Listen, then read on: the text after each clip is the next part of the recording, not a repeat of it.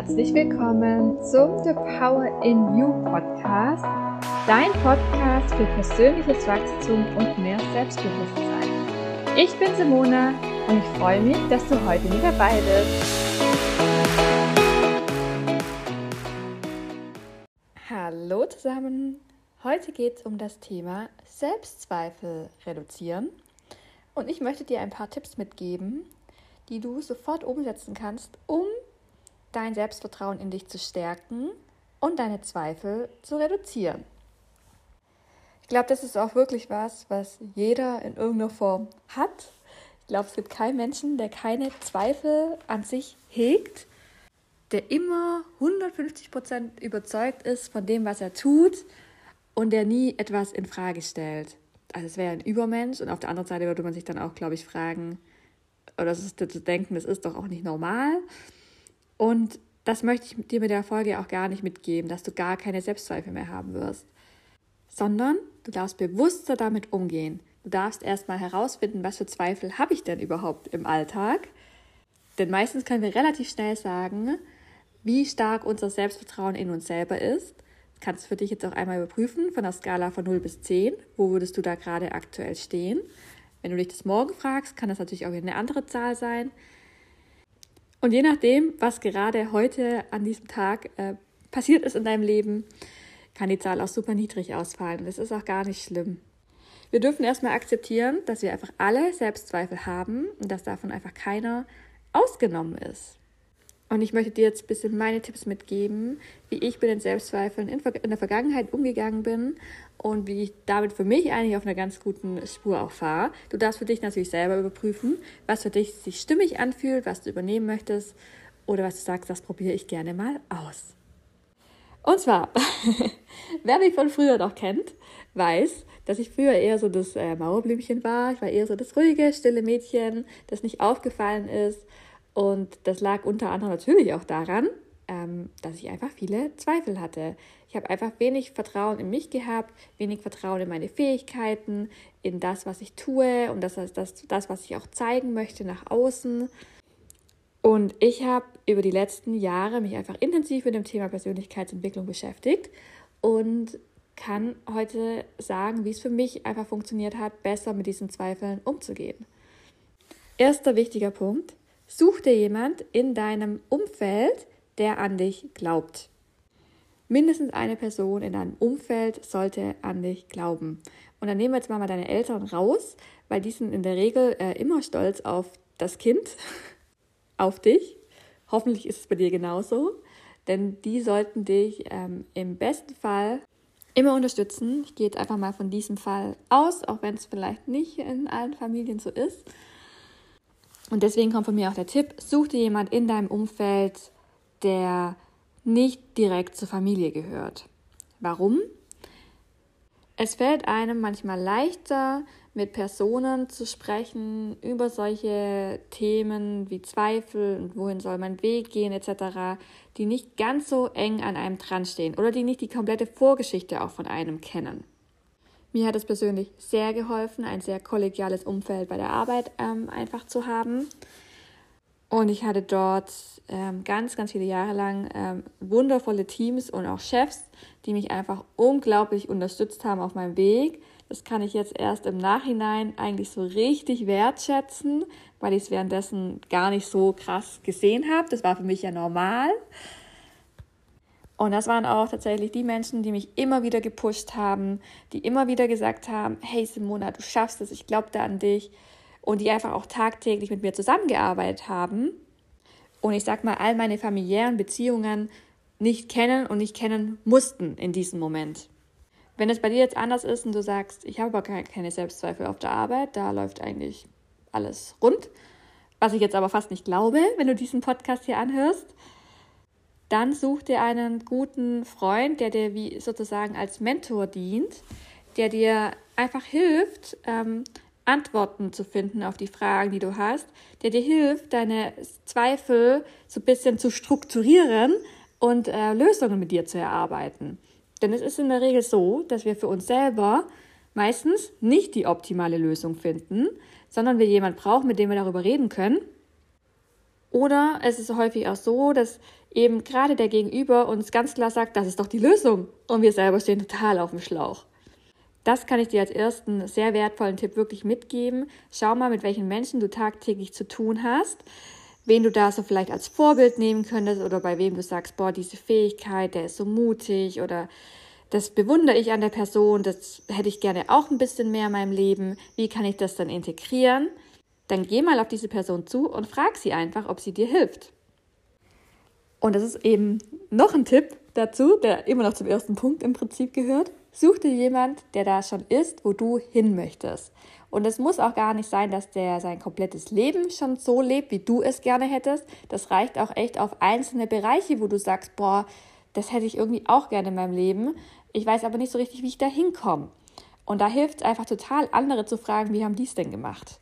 Wir machen es uns oft da so schwer und äh, wissen nicht, wie anfangen, was der erste Schritt ist. Stattdessen brauchen wir ganz oft nur in unserem Umfeld schauen und äh, die Menschen einfach fragen, wie sie es gemacht haben. Und da werden ganz wenige Menschen, da bin ich mir sicher, sagen, jetzt musst du dir erstmal 100 Euro auf den Tisch legen, damit ich dir dafür eine Antwort gebe. Denn jeder redet immer gerne über seine eigene Geschichte und wie er es geschafft hat oder auch nicht geschafft hat. Und es ist auch total spannend, so zu beobachten, wie sich das Umfeld über die Jahre einfach auch ändert, wie die Menschen, mit denen man tagtäglich zu tun hat, sich verändert, je nach ähm, Lebensstand, sag ich mal. Ähm, ist man gerade noch in der Schule, im Studium, mit dem Studium fertig, arbeitet man schon, ist man angestellt, selbstständig oder sonst wie? Ähm, welche Hobbys hat man? Das ist einfach komplett unterschiedlich bei jeder Person. Und trotzdem zieht man immer die Menschen an, die man gerade in seinem Leben braucht. Und das kann sich jetzt im ersten Moment äh, auch hart anhören, wenn man jetzt an jemanden denkt, den man einfach gar nicht mag und der aber ständig in, im eigenen Leben irgendwie gerade rumwuselt. Dann hat das auch einen bestimmten Grund und du darfst herausfinden, was da der Grund ist. Was darfst du von dieser Person lernen oder was kannst du auch von dieser Person lernen? Das kann dir auch helfen, mit ihr umzugehen. Aber zurück zu den Selbstzweifeln. Was kannst du noch tun? Als zweiten wichtigen Punkt, schreib dir alle Zweifel einmal auf, die du gerade hast. In puncto auf eine bestimmte Sache zum Beispiel. Du möchtest irgendwas unternehmen und du weißt nicht, ob du es tun sollst. Nehmen wir einfach mal an, du strebst einen Jobwechsel an. Du möchtest dich einfach beruflich verändern, sei es innerhalb deines Unternehmens, wenn es ein großer Konzern ist oder auch außerhalb. Dann kommen natürlich erstmal auch viele Zweifel auf. Ähm, wie zum Beispiel, ich habe ja keine Ahnung, was für ein Team mich da erwartet. Vielleicht sind die Aufgaben gar nicht so wie beschrieben in der Stellenbeschreibung. Ich traue mich gar nicht, eine Bewerbung zu schreiben. Ich weiß gar nicht, wie das geht. Das ist irgendwie schon wieder so lange her oder ich habe es auch noch nie gemacht die nehmen mich doch eh nicht, ich bin noch nicht gut genug für die Stelle, andere haben viel bessere Qualifikation, haben viel mehr Berufserfahrung, ich weiß nicht, was ich verdiene, ich verdiene zu viel, ich verdiene zu wenig in einem neuen Job und so weiter und so fort. Das kannst du beliebig weit fortsetzen. Äh, wenn du dich schon mal beruflich verändert hast, dann wirst du diese Gedanken sicherlich auch schon mal gehabt haben. Und es hilft total, sich das einmal einmal aufzuschreiben und sich dann zu fragen, sind diese Fragen noch relevant für mich in zehn Jahren? Wenn sie es sind, Versuch eine Lösung dafür zu finden. Versuch zum Beispiel mehr Klarheit über die Stelle zu bekommen. Um was geht es da konkret? Kann ich vielleicht mit Kollegen heute schon darüber reden? Kann ich vielleicht einfach mal gefühlt anonym anrufen und einfach mal ein paar Fragen zur Stelle fragen? Kann ich die Kollegen fragen, was die denn grob verdienen oder wie sie sich weiterentwickeln konnten in den letzten Jahren zum Beispiel? Kann ich vorab einmal vorbeigehen beim Team, bevor ich mich da final für entscheide? All das können Zweifel unglaublich reduzieren wenn man ins Handeln kommt. Denn meistens sind die, also immer, sind Zweifel ja erstmal im Kopf. Und wenn man sich die einmal ausschreibt, dann hat man sie zumindest schon mal auf dem Papier und dann kann man sich überlegen, was kann ich jetzt tun, um diese zu reduzieren. Denn sobald du ins Handeln kommst, fühlst du dich mächtig. Du fühlst dich so, als könntest du dein Leben kontrollieren. Auch wenn wir das nicht wirklich in der Hand haben, aber wir fühlen uns so und in dem Moment ist es einfach wichtig, um unsere Selbstzweifel zu reduzieren. Daher der Tipp, schreib dir alle Zweifel einmal auf und frag dich, hat es noch Relevanz in zehn Jahren? Wenn ja, dann schreib dir nochmal auf, was kannst du heute konkret dagegen tun. Wenn es keine Relevanz hat, weißt du selber, wie, wie groß diese Zweifel, welche Berechtigung du diesen Zweifeln heute geben solltest. Als dritten Punkt darfst du dich einmal fragen, was ist der Worst Case? Was kann wirklich eintreten, theoretisch, und stell dir das einfach mal vor oder schreibst dir auf, was könnte eintreten und dann frag dich, ist es wirklich schlimm? Kann ich mit dieser Situation nicht umgehen? Denn das Hauptding ist, warum wir so viel Zweifel und so viel Ängste auch in uns haben, ist, dass wir die Situation nicht bis zum Ende durchdenken. Und es gibt Sachen, die würde ich auch nicht machen. Zum Beispiel Bungee Jumping. Ich bin halt absolut kein Mensch, der gerne von irgendwo runterspringt oder in, so krass in die Höhe geht und ja, das bin ich einfach nicht. Was ist der Worst Case? Das Seil reißt, ich bin tot. Okay, ich mach's nicht. Was ist der Worst Case von ich entscheide mich für die Stelle, von der ich vorhin kurz gesprochen habe. Der Worst Case ist, die Arbeit macht keinen Spaß die, die, die Teamkollegen sind nicht cool. Ähm, ich habe einfach gar keine Freude dran. Es ist gar nicht so, wie ich es mir vorstelle. Das wäre der Worst Case. Was kann ich dagegen tun? Ich kann mich wegbewerben. Klingt also gar nicht mal so schlimm. Ich bin dann vielleicht kurzzeitig in einer Situation, die mir nicht gefällt. Gleichzeitig nehme ich daraus ja auch wieder ganz viele Erfahrungen mit, worauf ich beim nächsten Mal zum Beispiel achten sollte. Ich komme wieder aus dieser Situation heraus. Wir stecken eigentlich nie, nicht nur eigentlich, wir stecken nie fest in der Situation. Wir können immer eine Lösung für finden. Und wir stecken da einfach so oft, glaube ich, im Kopf fest, ähm, mit Zweifeln und mit Ängsten, weil wir denken, wir finden keine Lösung. Aber ich finde, je älter man auch wird, je mehr Lebenserfahrung ich auch bekomme, desto mehr habe ich eigentlich das Gefühl, ich kann mich entspannen, ich kann gelassener durchs Leben gehen, weil man findet immer eine Lösung. Und wenn die Lösung halt nicht so suboptimal ist, aber man kriegt immer irgendeinen Kompromiss hin. Es gibt immer einen Plan B, einen Plan C, einen Plan D. Man macht sich halt oft im Vorfeld nicht so die Gedanken über die anderen Pläne.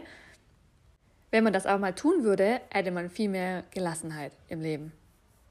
Mein Lieblingsbeispiel ist auch ähm, das Thema Selbstständigkeit das äh, in unserer Gesellschaft häufig auch sehr verteufelt wird, wenn man jetzt in der Familie wenig ähm, Selbstständige hat.